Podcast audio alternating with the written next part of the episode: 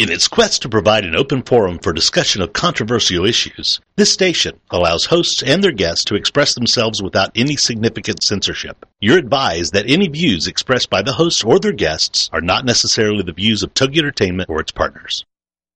Welcome to the Sociable Homeschooler with Vivian McNinney. Vivian is here to talk to you, to encourage you, and to show you how she had a successful homeschooling experience with her Wildflower Academy, and that her kids turned out great, and that with God's help, you can create the same experience she did. From her beginnings in Hostert, West Germany to Dallas, it's been quite a journey, and her abilities to adapt, survive, and thrive are what make her unique in homeschooling. So have your pen and paper ready. It's the Sociable Homeschooler.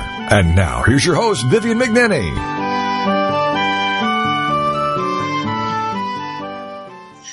For we do not have a high priest who is unable to sympathize with our weaknesses, but we have one who has been tempted in every way, just as we are, yet was without sin. Hebrews 4:15. Jesus invites us to follow him. He wasn't just a good man, a great teacher, a wise rabbi, although he fits all those descriptions. If that was all he was, then he died as we all will. End of story.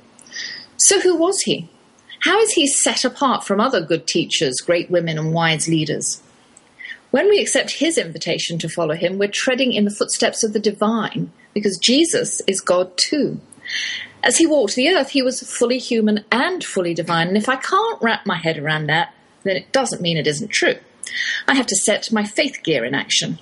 I have to remind myself that I don't need to understand how he was fully human and fully divine for it to be true. Jesus had all the temptations I have, some of them chronicled, like when he was in the desert and Satan paid him a courtesy call just to see if he was corruptible. Others occurring behind the scenes in his daily life with his family, friends, and disciples. People must have had him thinking and feeling less than gentle thoughts, but we're told he was without sin. Temptation isn't a sin. Jesus, the human, was tempted.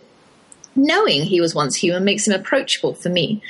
When I lean on his divine strength, then I can get through my temptations with his help. When I approach the high priest, I can do so with confidence that I will receive mercy and find grace to help me in my time of need. Hold hands with Jesus the man and Jesus the Lord. Accept his salvific gift. Good morning and good afternoon. Welcome to the Sociable Homeschooler. I'm your host, Vivian McNinney. My guest this week is returning for another visit with me, this time to talk about her latest book. Diane Flynn Keith is the homeschooling mom with boys who broke all the traditional rules of engagement when it came to preparing them for college and life. During the hour, I'll also be talking about how I taught fidgety children, the saga of building fences, quitting jobs, and I will make an attempt at describing the canyon I visited with my rock climbing son. So grab a cuppa and a tasty treat. Mine's a Madeleine this morning, and join me as I think about voting early for the first time as an American. A Madeleine? Well, that's a small sponge cake dipped in strawberry jam and rolled in coconut before being topped with a cherry, completely made from scratch. Try one. There are three of us in our family who'll be voting for the first time this year, and it's a bit of a letdown. All I can say is, in England, I vote for the party that most closely aligns with my biblical worldview and family life. Next week, as I approach the voting polls early with my girls, all I can do is the same. I'm voting for a party, not an individual. Interestingly enough, though, a friend and I were discussing the six criteria to claim a biblical worldview, but we won't get into those this week. You can Google it as homework. Or own work, as we used to call it at Wildflower Academy. All school was homework, my children rightfully pointed out. Some of my listeners have asked me to talk about how I managed my with wiggly, squiggly boys in my basement classroom. Balls and chains work really well if you can tolerate the clanging. But joking aside, I think with four children, or any number of children for that matter, boys aren't the only culprits when it comes to gazing longingly at the outdoors and just having to be out in it. Even my dog got antsy when asked to stay inside for hours on end. He had to have a chance to fetch balls, chase squirrels, and get his paws muddy at least once an hour. That was his job. This is why we homeschool, so our children can learn in their favourite environments, be it in the car, while riding a bike, climbing trees, or skinning snakes. We need to adapt to their learning styles. There was a lot of baggage when I started homeschooling. Anyone who has sent their child to a private or public school before treading the waters of do it yourself education will suffer the slings and arrows of labels. I, for one, view labels with suspicion. I learned in the corporate world to always consider the source when a label came barreling my way. I knew I was inheriting a diagnosed fidget bum, and I began to analyze the characteristics of the teachers who were doing the complaining about my young child. Did they have children themselves? What were their personalities like? Were they quiet, shy types, or rambunctious? Were they artistic or voluble? Did they have Italian blood coursing through their veins, or Irish, or both? What was acceptable as healthy behaviour in our large house with its back 40 was totally frowned upon in the 50 by 30 confines of a Montessori classroom where even whispering was considered loud. My child was being penalised for being himself, and I was being asked to do something about it because he was disrupting the class. Can I take him to a behavioral specialist? Get him some magic white pills to calm him down? Otherwise, they would have to ask me to remove my son from the school. Expelled at five. How ridiculous is that? At the time, I was part of corporate America and the threat affected me. What would I do without the Montessori classroom, the after school care, the discipline I supposed my child needed? So we became a pill popping family, but I do have to say this. When I decided to homeschool and lug in all the baggage with it, I hung on to some wise words spoken by the doctor we took our child to. He said we had to remember our child was six. Well, he was five when we first met, now he was six. And all six year olds have a tendency to fidgety in the right environment. So, what did I do when I was at home all the time with my disruptive child? Because that was the label he was awarded and carried with him through second grade. I considered him highly intelligent. His questions and interruptions were signs of showing off the bright side, a display of genius that is very obvious. He'd probably been bored at school with his lackluster teachers who just wanted to get through the day. But that's not true either. He was medicated, so his teachers thought he was brilliant under the influence.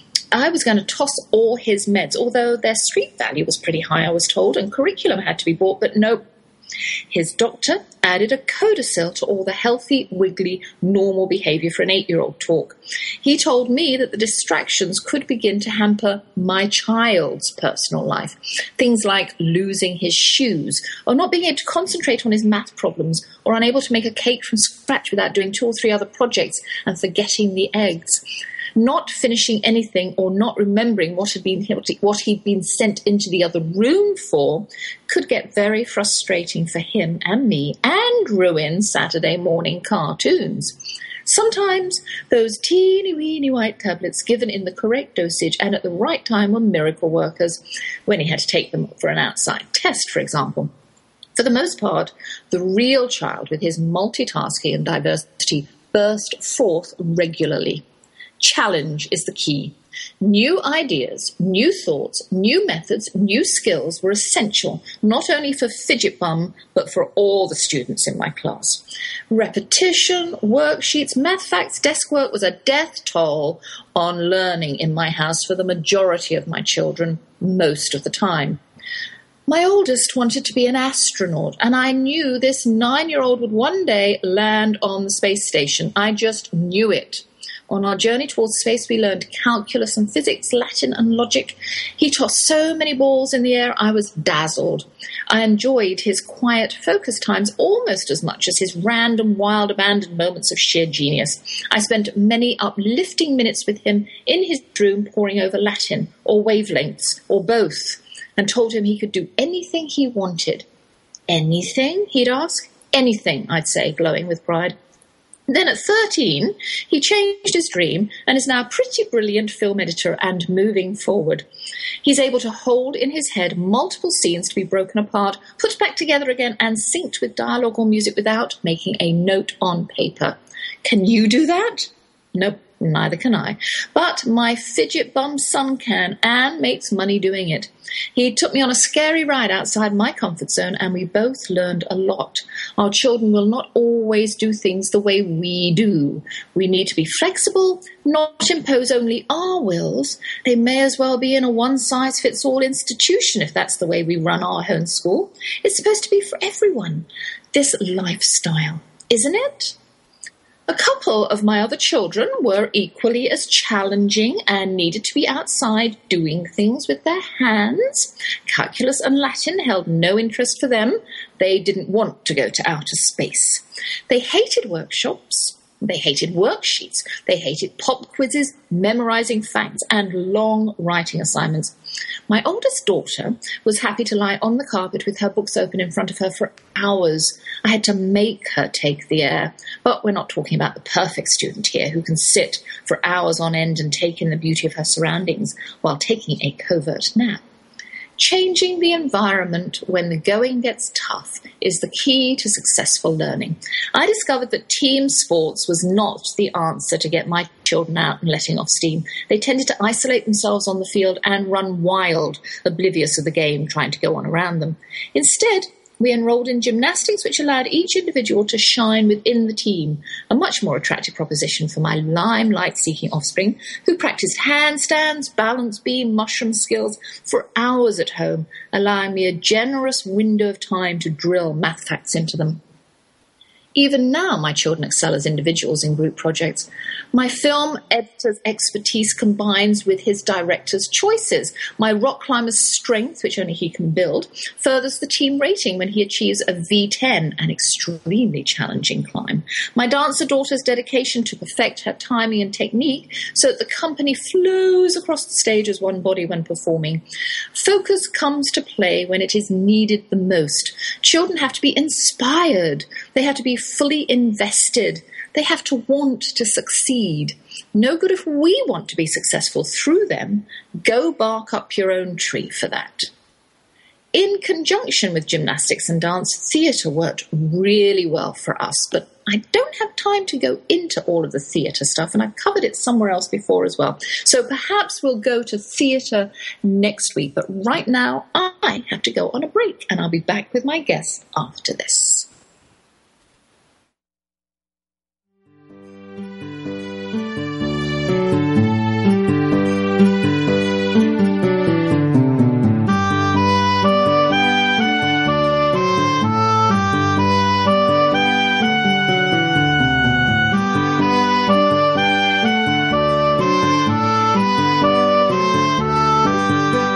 How do you handle toddlers, teens, and tirades when homeschooling? That's what we're working on now. It's Vivian McNinney, the sociable homeschooler, and we'll be right back after these.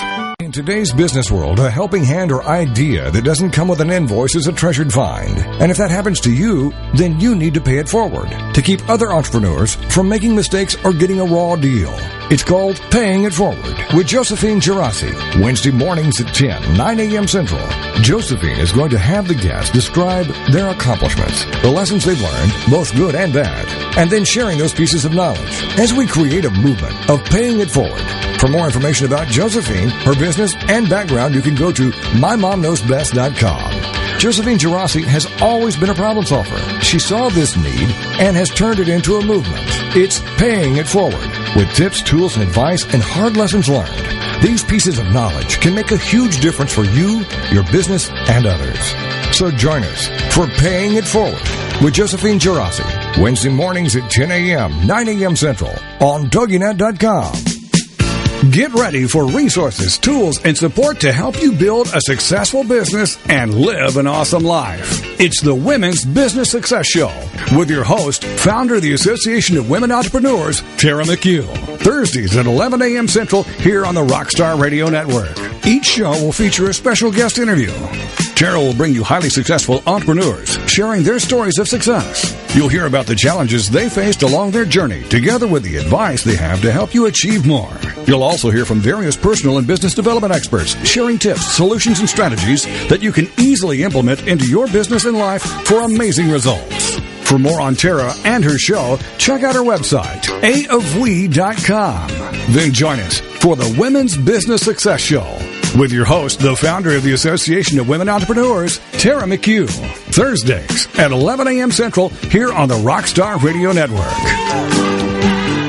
Welcome back to the Sociable Homeschooler with Vivian McNinney, the show for any homeschooler at any point in their homeschooling career. Join us as we plow through the problems, tackle the challenges, and celebrate the successes. It's the Sociable Homeschooler on TogiNet. And now back to your host, Vivian McNinney. I'm delighted to welcome Diane Flynn Keith back to my show after almost 18 months. Diane is editor in chief of homefires.com, a website devoted to kindling a lifelong love of learning. Through her website, she empowers parents around the world with the support and resources needed to help their children get a meaningful education at home. As an alternative education specialist, Diane is an expert in education outside the traditional classroom walls and has written Carschooling over 350 entertaining activities to turn travel time into learning time. We're going to be talking about her latest book, Papa's Pearls, and how strongly her life as a homeschooling mother of boys was influenced by her father's gift of love and wisdom. Hello, Diane. Hi, Vivian. Are, can you hear me? Yes, I can hear you. Oh, good. I, I, I heard some static just as you said hello. Oh anyway, no, no. I, I thank you. you. Thank you for welcoming to the program, and thanks for that great introduction. Well, thank you. Well, thanks for joining me this morning. All right, Diane. Well, you've um, well, how have you been? Let's say let's say this. How have you been? Because I know it's been a rough year for you last year and or this year, perhaps as well. So, how how how has life been? Oh, it's, you know, life is life is a journey, right, Vivian? And yes. you just you you experience things. Some are happy, some are sad. You, you know, some are exciting, some are dull and boring, and and you just learn from every experience. So this has been a time for um, learning. It's been emotional because um, just so that anyone listening understands, my father passed, who I loved very much, passed away last um, December, mm-hmm. and um, and so this, you know, that year after someone passes is can be you know, a, a difficult time as you wrestle with the emotions of just not having them there, you know. Yeah. So, um, but he was such a joyous and incredible individual. He was just so positive and everything he did was so inspirational and uplifting that that's really what my memories are are focused on. And so i'm i'm in this constant state of just feeling so blessed by having a dad like him. And um and and it's really just his his presence in my life my my presence in his life just you know made it, I've had so much time to re-examine the things that he said and did, and how it influenced my own life and the decisions that I've made, as well as the you know the lives of the rest of the members of our family and the grandchildren and all that. So, um, it's it's yeah. been a ride. yeah, yeah. Well, I I know last year I went to England to um, look after my mum. And within four days of my arriving, she died. Yeah. And so I spent the whole, we decided that we were going to go for a year. So we decided that we would stay for the year, my husband and I. And I spent that whole year, it was wonderful, um, going through their, their things. They didn't have that much, but they had a lot. And that was you know, some days I'd be going through and all kinds of memories came flooding back. Yeah. And it was just wonderful. And yeah. little things that I found that they kept, you know, they, they had this little treasure box for each one of my, you know, for myself and my brother. And I was just surprised at some of the things that they kept. And I was thinking, I wonder why they kept that. and, it, and, it, made me think my mother has a, had a top drawer in, in her bedside locker. She had all kinds of little keepsakes in there from over the years. I have exa- I do exactly the same thing. My top drawer of my bedside locker has exactly the same little things that I, oh, I'll just put that in there because then I'll know where that is. And I thought I would love to go through that with my children yeah. And just take everything out and, and let them know what each thing was because I was guessing what yeah, some right. of, you know what some of those things were and I thought oh that would be that would be a, a very Oh, I think that would moment. be so meaningful. What a wonderful yeah. thing to do. It's yeah. sort of like when you have a live memorial for somebody you know, for example, for those people who sometimes know that their you know their loved ones are dying mm-hmm. and they have a live memorial where they all gather together the family and mm-hmm. they express how much that person has meant to them and that person gets to hear it. I mean, mm-hmm. what a gift that is. I remember doing that with my husband's mom as she was dying from uh, breast cancer, and and the whole family gathered and just let her know what she meant to them. And I, I'm not. It prolonged her life for another six months. It, it really Wow. did. That's wonderful.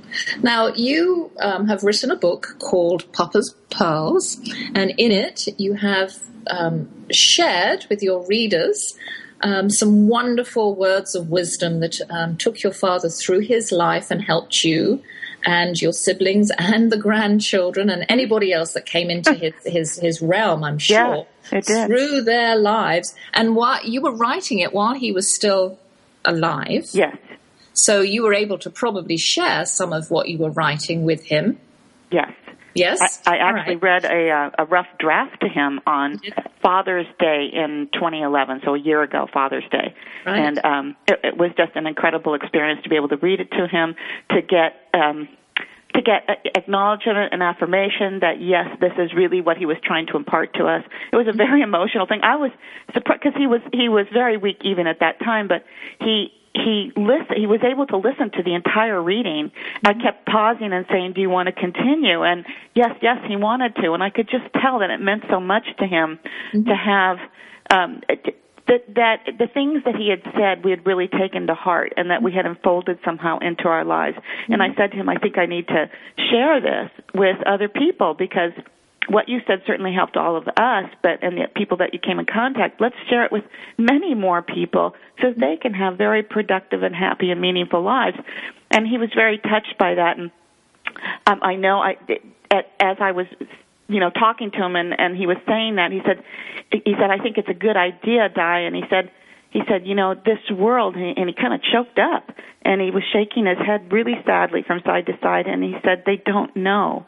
He said mm-hmm. they don't know they're loved. You mm-hmm. got to tell them they're loved and tell mm-hmm. them to say it every day to their families. And then he sort of regained his composure and he looked right at me with his sparkling blue eyes looking into mine and he said he said i love you you know that right and it was just so you know even now i get verklempt when i tell the story Yeah. but he was just that's who he was he was you know about uh, uh, bringing love into people's lives and that's what he did on a regular basis Mm, and he was he was a very um, affectionate um, father, and he had a wonderful way of waking you up. You say in your book that you never had the clang of an alarm clock. tell us how he, tell us how he'd come and wake you up. Yeah, he. Um, every day of our school lives, from the time we started school, so that would have been kindergarten and first grade, all the way through probably until, um, you know, I would say maybe sophomore, junior year of high school.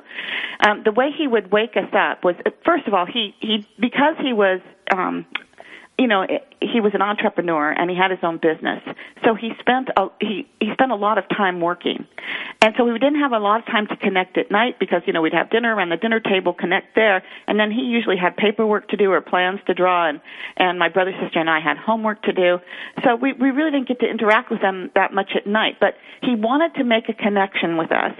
So what he would do is he'd get up an hour early every morning on school days so that he could get ready for work. And then he'd come in to eat you know to each of us and he'd sit on the edge of our beds just very gently and he'd say very kind of whisper it's time for a back rub.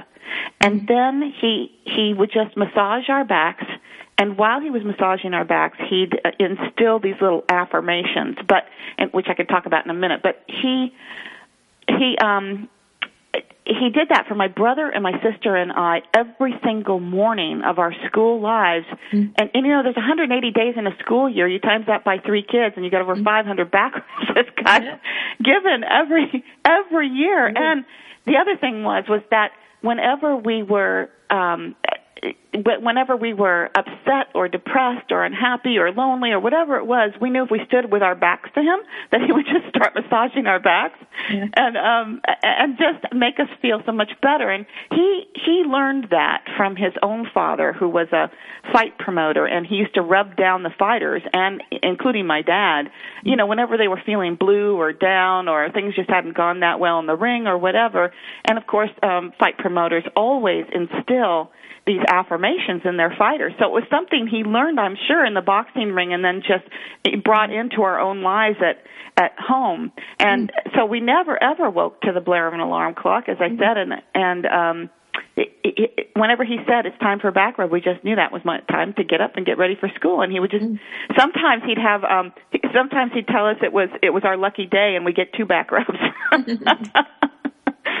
so it, it was. So you just, said as, as he was rubbing your back, he would, um, you know, do say affirming things to you. What would what would oh, he say? things like he, he'd say, um, "I think you're terrific. Um, you can do or be anything you want in this life. Just believe in yourself and your ability to accomplish whatever you want." Mm-hmm. Or he'd say, um, "Your mother and I love you and will always be here for you. And if you never need anything or help at all, just ask." Mm-hmm. And he'd say, "Don't let." Anyone else tell you who you are or what you're capable of doing. You have everything it takes to succeed in life. You've got all the smarts and talent you need. And you know, I, I, heard you. I, I heard your introduction this morning, and it sounded to me like you've been telling your children the same thing. You can do whatever you want in this. anything? Yes, mm-hmm. Anything. Mm-hmm. But you That's need right. somebody to instill that in you and to give you that positive reinforcement. I think we do that with little kids, Vivian, a whole lot. But mm-hmm. somehow, when they turn six or seven, we think that they they don't need that kind of encouragement anymore. And you need that kind of encouragement all your life.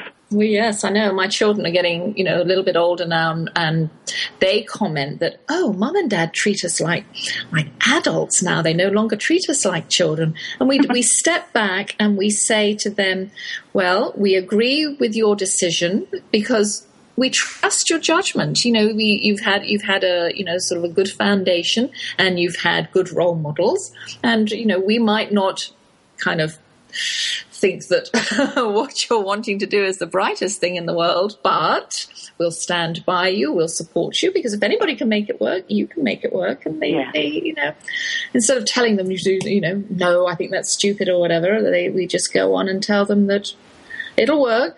We're, yeah, we're you're, there. You know, you're say the instilling confidence Yeah, in right. them Yeah. that they have the ability to accomplish what they want in their lives. And boy, that just that that just set, gives you a head start in life. I think when you have that kind of um, you know the, the that positive reinforcement.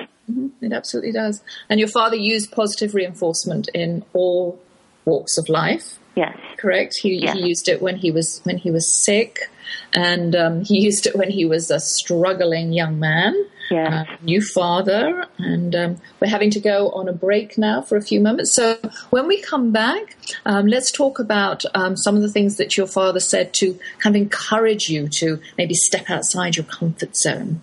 So we'll be back in just a few moments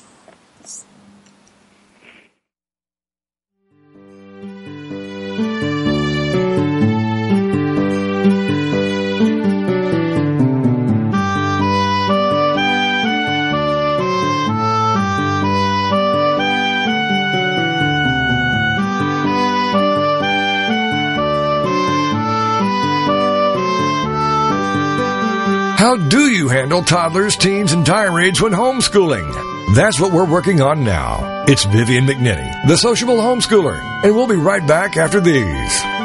What time is it? It's MILF and Cookies time.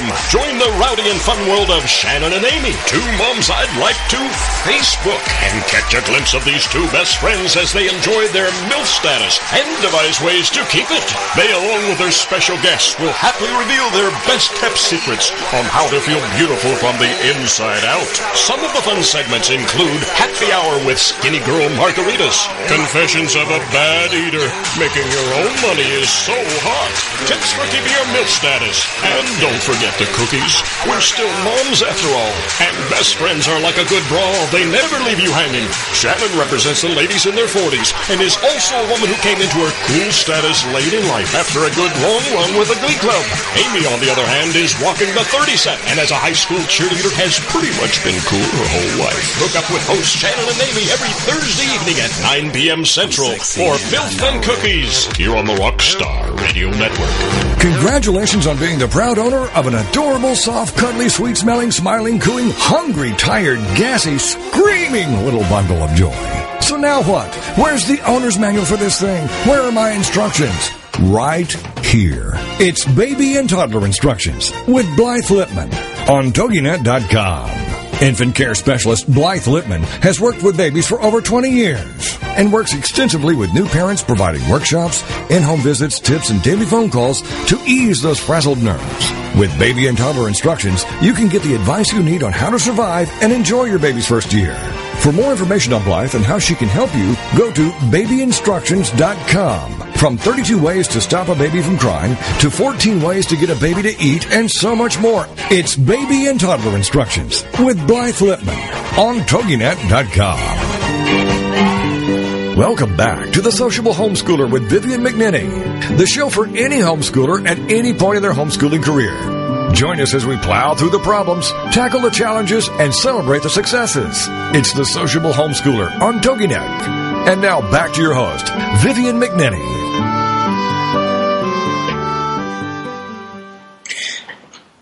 So, Diane, your father used to, to ask, what's the worst thing that can happen when perhaps somebody was worried about taking a step, you know, outside their comfort zone or Yeah. perhaps, uh, I don't know, some school situation that they weren't happy with or they felt they were being challenged by. So, um, what, what, what was his, his, what was his idea behind that? Well, he said that I think to help put help us put things into perspective because it came from his own experience in school.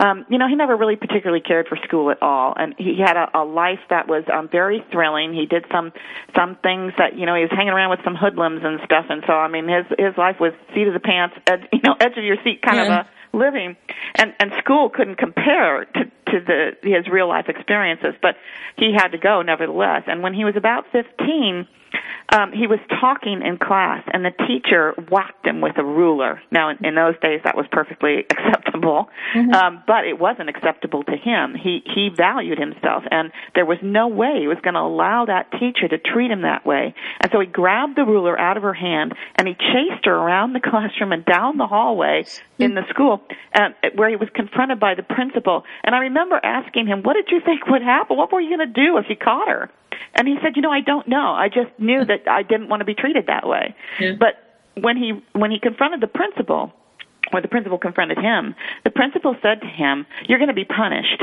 And what's the worst possible thing that could happen to you, Carol? My dad's name was Carol.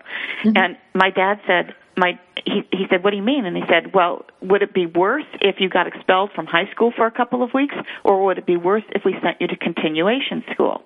Now, in those days, continuation school was a place where the really bad boys and delinquents went, and he didn't want to bring that kind of shame or humiliation on himself or his family. Mm-hmm. And so he said to the principal, "The worst thing that could happen would be continuation school." And so the principal said, "Then that's exactly where you go." So it wasn't like he had really a choice anyway. I don't think. Yeah. I think the principal fully intended to send him there in the first place. But so he went to continuation school, and it, it turned out to be one of the best things that ever happened to him, according to him, because he learned all kinds of useful trade and mechanical skills, which then he used later in his life. You know, when when he um, developed a career in a business and um and it just kind of turned him around. And so whenever i was faced with a tough situation or i had to make a difficult decision he'd always ask that question. He'd say what's the worst that could possibly happen if you do this? Um if you can identify the fear that's behind your anxiety that sort of blocks you from moving forward or for taking a chance or a risk and you can confront it head on then you can sort of move past it. And I think some of us may have fear of failure. A lot of people have fear of failure. But you have to look at that and say, okay, what's the worst thing that could happen if you fail? Is it humiliation? Is it shame? Is it regret? Is it unhappiness?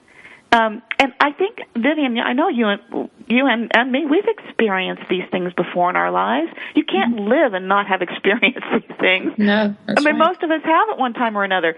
So, what happened when you experienced those things? Did you survive? Did you have to eat humble pie and apologize to somebody? Um, did someone laugh at you? Did you turn Fifty Shades of Red? Did you sit in your room for a week all depressed and refuse to see the light of day? And if you did, what happened when you came out of your room? I mean, did you did you uh, did the sky fall out of the sky and the world come to an end? I know. What what really happened when that happened and what lessons did you learn? And so then when you start to think about that and really confront the fear, what's holding you back? What's making you say, "Ooh, I don't want to do this or it's just too hard or whatever?" Then you can say to yourself, I've done this before, I've failed before, I could go through that again, or I couldn't go through that again, and mm-hmm. ask yourself, is it worth the risk? And I think mm-hmm. most of the time, when you really, when you really, um, you know, think about it, it probably is worth the risk. Mm-hmm. It's the fear of the unknown that stops us. But if you can just play the possible scenarios out in your head in advance, it can help you face whatever it is with courage and determination. Well, and that's the thing. And I think actually being in that situation that you think would be the worst thing that can ever happen or that could happen to you isn't ever as bad as being on the outside anticipating. Right. Don't you think? I mean, when you're actually think, oh, I could never go through all of that grief or all of that worry. And when you are going through it, yes, it might be really, really hard. But you you realize that you're not on your own. Usually, you know, right. you can you can one you can turn to God. Two, you've you've probably got a partner or a friend or a family member who can help support you, and your own, as you say, your own experiences that you can fall back on. It's true. I, I do have a funny personal story, and I don't know that it really has a moral to it. But do you have time? Yeah. Okay, so I I remember with I was with my husband, and we were um, on vacation, and this was back in the days when smoking was still allowed in restaurants in California. Mm-hmm. So cigarette smoking. And I had just about had it with people blowing smoke in my face when I went to a fancy restaurant was paying a lot of money for a good meal. Mm-hmm. So my husband and I went to a fan- we were celebrating our anniversary, went to a fancy restaurant and I said to him, "You know, what's the worst thing that could happen if if somebody starts smoking next to me and I just ask them to stop smoking? I mean, all they could do is say no, right?" Yeah. So, so I said, I, I'm going to do it. You know, next time I, I, I want to be able to enjoy my meal. So we sit down at the restaurant and the, there it was a tiny restaurant and the the seating people were really uh, crowded. So the the person sitting next to me the the couple sitting next to us was maybe three feet away from me if i'm lucky. And she, the woman who was a, a, you know probably about fifty years old and i was about thirty at the time. So she had a cigarette in her hand and she the cigarette was in her um hand that was facing me. And so she would lean over and her hand would waft out and the smoke from the cigarette would waft up my nose. And we were just about about to be served, and I said to Cliff, I'm going to ask her to just move her cigarette from her left hand into her right so the smoke goes in the other direction. So I did. I mean, like, what's the worst thing that could happen? Mm-hmm. Well, she looked at me and nodded and moved her cigarette to the other hand, and said, she just gave me one of these grimacy kinds of grins, like just a sour look. But she did it, and I went, "Oh, good." Well, all of a sudden, I could sense that her body was tensing up, and in another 30 seconds, she was on her feet, screaming at me at the top of her lungs. Mm-hmm. Who do you think you are, you little brat, asking me, I could smoke in this restaurant. I come to this restaurant all the time. She went on and on for probably three, three minutes, and the whole, then she stormed out, and the whole restaurant is like dead silence. And her husband leans over to us, my husband and I, and said, You know, you couldn't have known this, but I've been trying to get her to quit smoking for years. Oh no! so I really hit a nerve with her. But yeah. the worst part was okay. So uh, I didn't feel unjustified in just asking because I was polite as I possibly could be about it, and and uh, it was embarrassing because, like I said, the whole restaurant just stopped. Everybody was staring at us. The waiter came over and he said, "She's one of our best customers. Why don't you buy her a drink? She's in the bar." And my, my husband and I just went, I don't think so. You know, she, our meal has been ruined. Just pack up our food. So we went back to our hotel room and ate ate oh. our dinner in the hotel room. But I mean, so like, yeah, bad things can happen, yeah. you know. And that was that was way worse than what I expected. But we yeah, survived but you know, it. You know what? You don't know what happened afterwards. I don't. Right. You see, so you have no idea what your little outburst or what your little request um, uh, led to, and just just think positively that it led to something good, and she gave up smoking. And well, yeah, and my husband and I had a nice evening in our hotel room, and it was fine, you know. Yeah. But uh, I mean, so sometimes stuff happens, and you just deal with it in life, yeah. and and it's okay. It's okay. Well, um, Diane, tell us about your father had now, this really appealed to me. He had what he called a foxy pocket, and it's not really always a pocket, but go ahead and tell us what it is. Yeah, well, in the wild, a fox will, uh, like, say, find a duck's egg, and then they'll take it to another location and bury it and save it for a later meal. So my father used to tell us always keep a foxy pocket, mm-hmm. and he said whenever you get a little windfall of money, um, or a little you have a little extra cash left over from a purchase or something like that, take that money that you weren't expecting to receive and put it away in a foxy pocket. So he always happened to keep what his foxy pocket was a pocket in the shirt um, that he had hanging in his closet, mm-hmm. and uh, so he would just keep the money in there. Mm-hmm. And so that was his foxy pocket. And whenever somebody needed a little extra help or a little um you know just something to get move, move them along he would use go to his foxy pocket pull out you know whatever was in there and you know give it to that person to to help them now what he did in our lives was uh, he it was usually when I was older that I really became very much aware of the Foxy Pocket because uh, when by the time we moved out on our own, you know, kids, you know, it's hard when you first move mm-hmm. out on your own, and you know, you got to pay for the groceries and the utilities and the rent and you know the car payments and all that kind of stuff.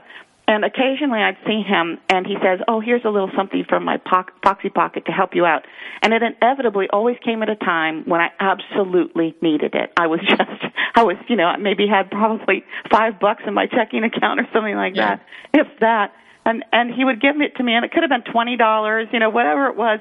It, it just really gave me a little breathing room. And, um, and he would say uh, I, I would always you know thank him and tell him how much I appreciated it and that he didn't need to do it but it, the foxy pocket was something I knew it wasn't money he needed it was this extra money that he kept just for these kinds of occasions mm-hmm. and um and so I, I I would thank him and he'd say charity begins at home so mm-hmm. he passed along these little idioms as well as you know having his own little thing about keeping a foxy pocket mm-hmm. and um he used his foxy pocket to help many many people um and uh, it, I, I, I actually Do you have one? in some detail. What? Pardon me.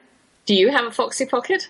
I do. I always keep yeah. a foxy pocket, yeah. and that's exactly when my kids are adults now, and and they struggle, you know.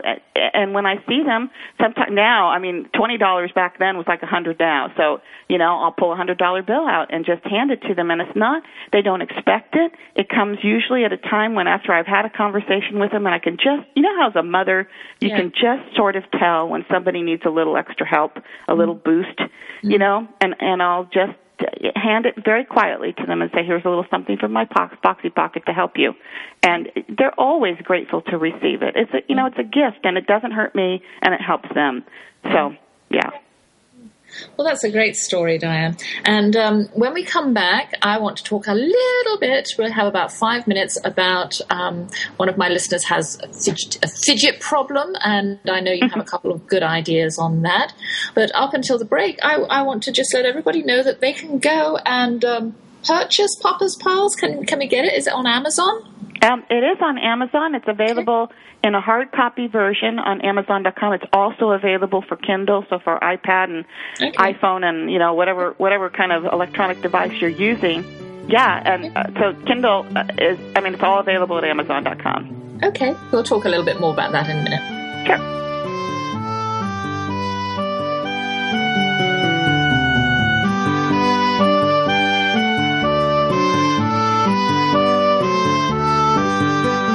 How do you handle toddlers, teens, and tirades when homeschooling? That's what we're working on now. It's Vivian McNinney, the sociable homeschooler, and we'll be right back after these.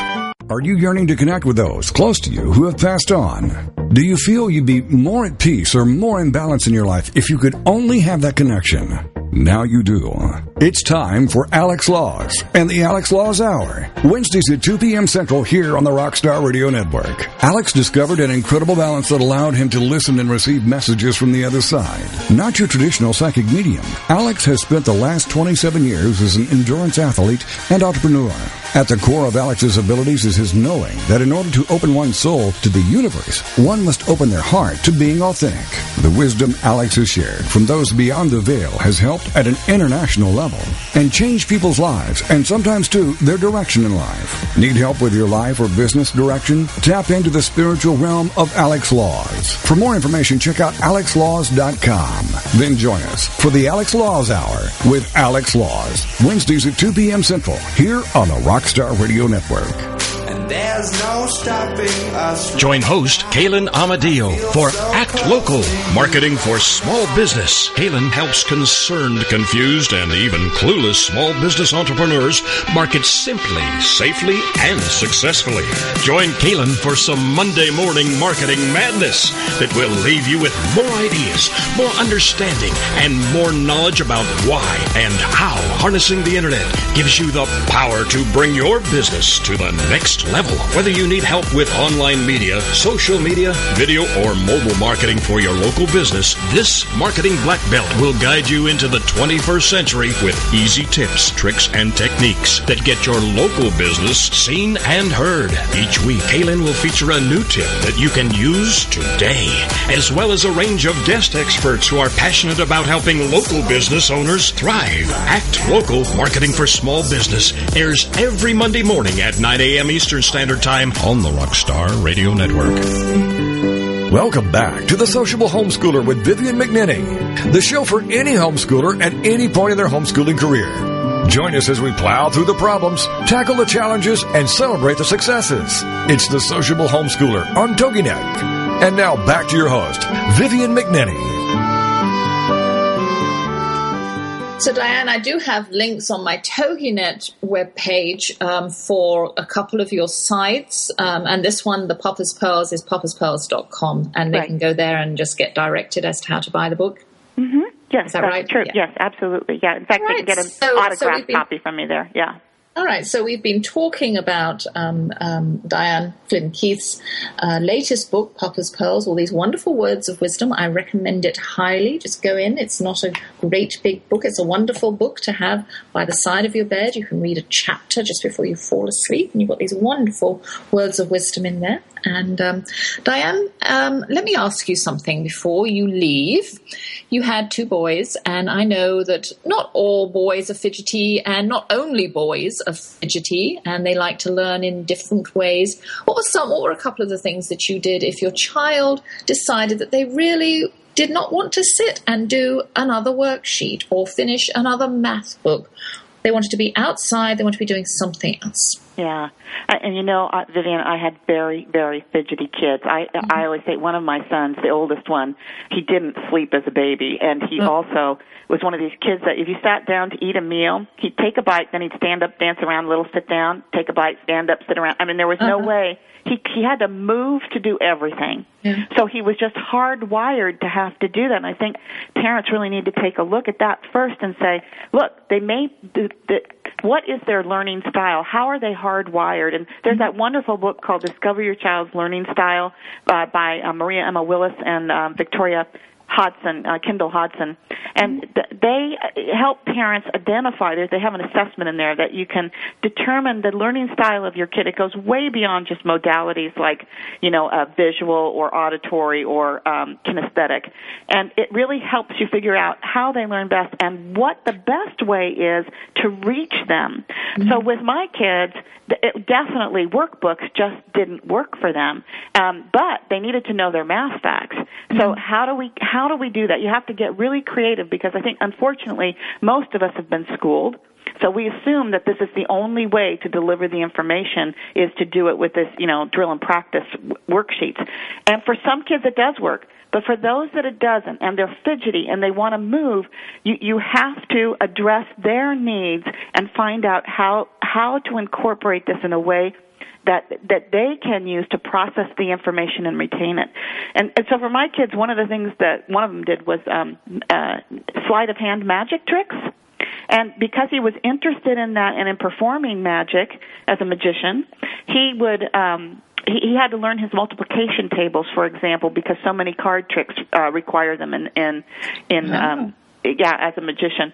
So that was one way that he would do it. But the other thing is, is that you, you know you can do a lot of uh, we took the um the Guinness Book of World World Records and we spent probably an entire year just examining what those world records were and especially the ones that required physical movement like how high can you jump how far can you run how long can you stand on one leg you know and so that, that then we got measurement involved in those kinds of things and mathematics and well if you did that in this many minutes how long would it take you to get this far in you know 20 more minutes, right? So we can incorporate the math and problem solving into fun activities. I mean, you can jump rope and practice your multiplication tables, right? Right, um, yeah. Board games are fantastic ways for for kids to um, to learn many rote facts, and a lot of us just don't think that playing a game is learning, but it truly is. And a kid learns best through play and through games and through using their imaginations. So whatever, we just like to think outside the box a lot when, Mm-hmm. when it came to insisting that they that they um, you know learn like, like for instance what I want to say here is that I felt that we had three the minimum criteria in our house was that they had to learn to read, they had to learn to communicate their thoughts in writing legibly in writing, and they had to be able to know enough consumer math not to be cheated or fooled. Yeah. And we figured that if they knew those three basic things, then the rest was gravy. Mm. So we, uh, we didn't stress out a lot or harp a lot on on um, academic curriculum that you would typically find in school, and it turned out that a lot of the things they learned through the activities they did, and mine, like yours, were very involved in gymnastics and very involved in the circus arts. Mm. But the things they learned from doing that, I mean, there, there's a lot of triangulation and geometry involved in Yeah. circus arts. Trust me.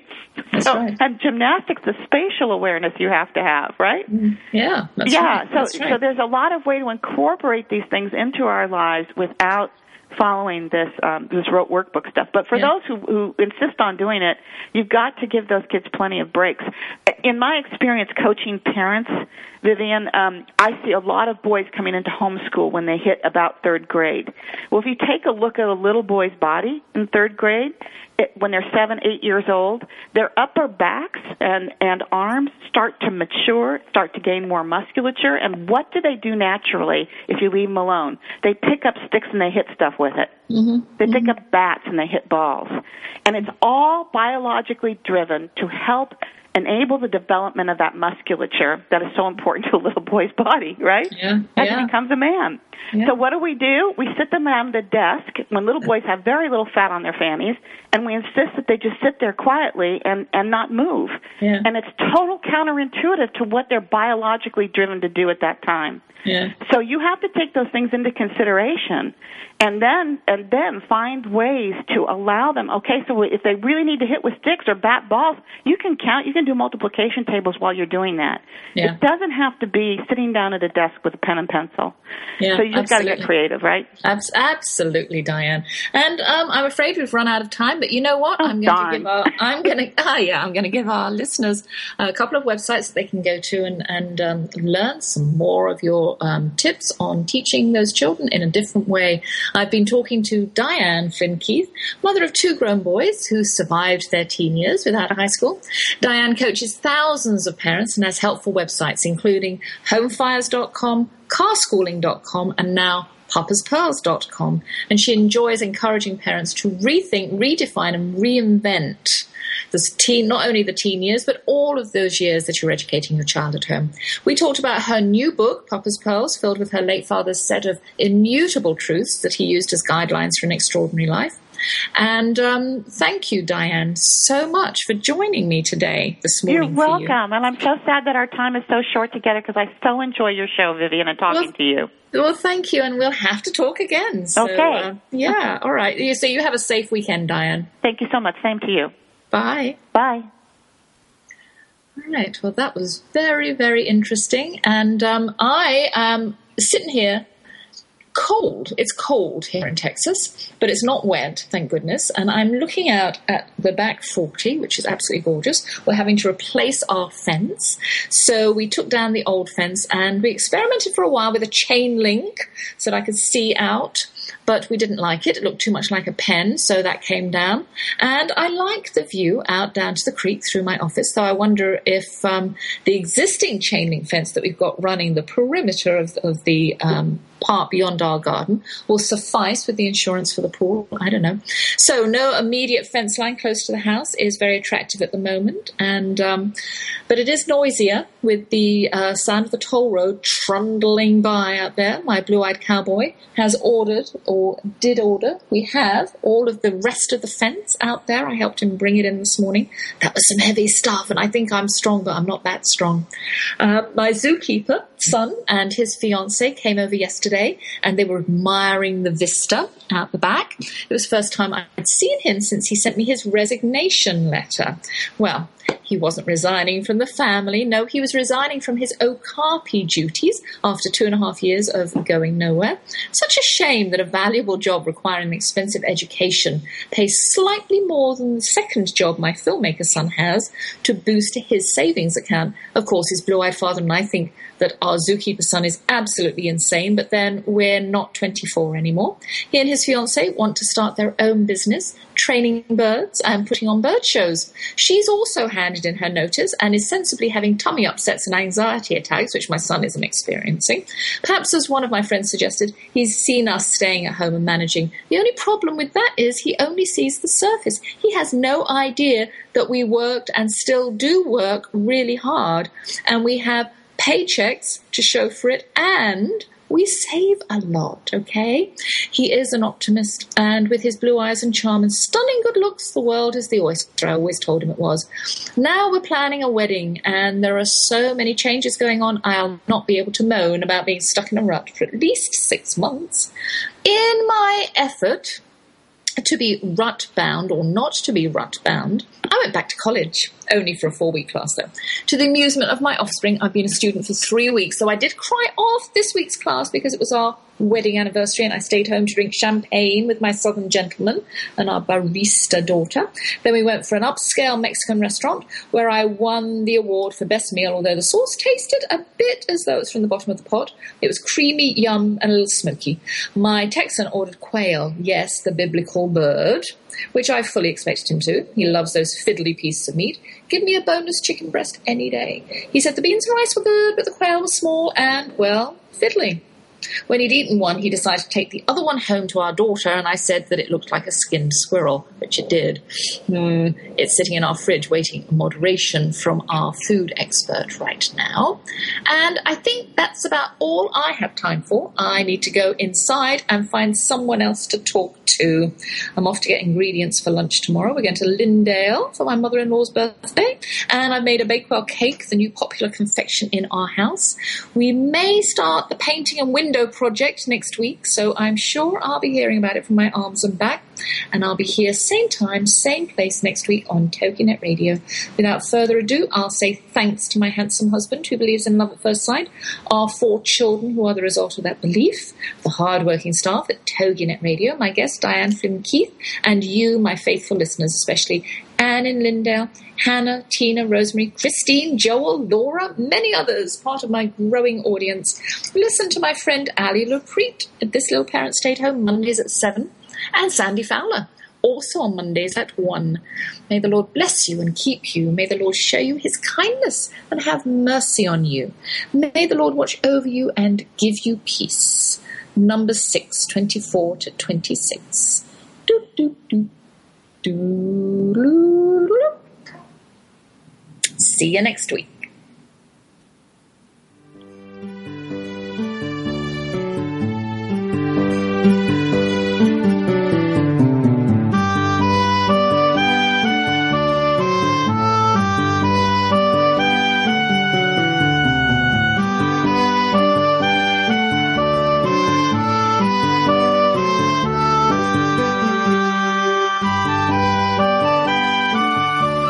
Thank you for joining us for the Sociable Homeschooler with Vivian McNinney on Togi.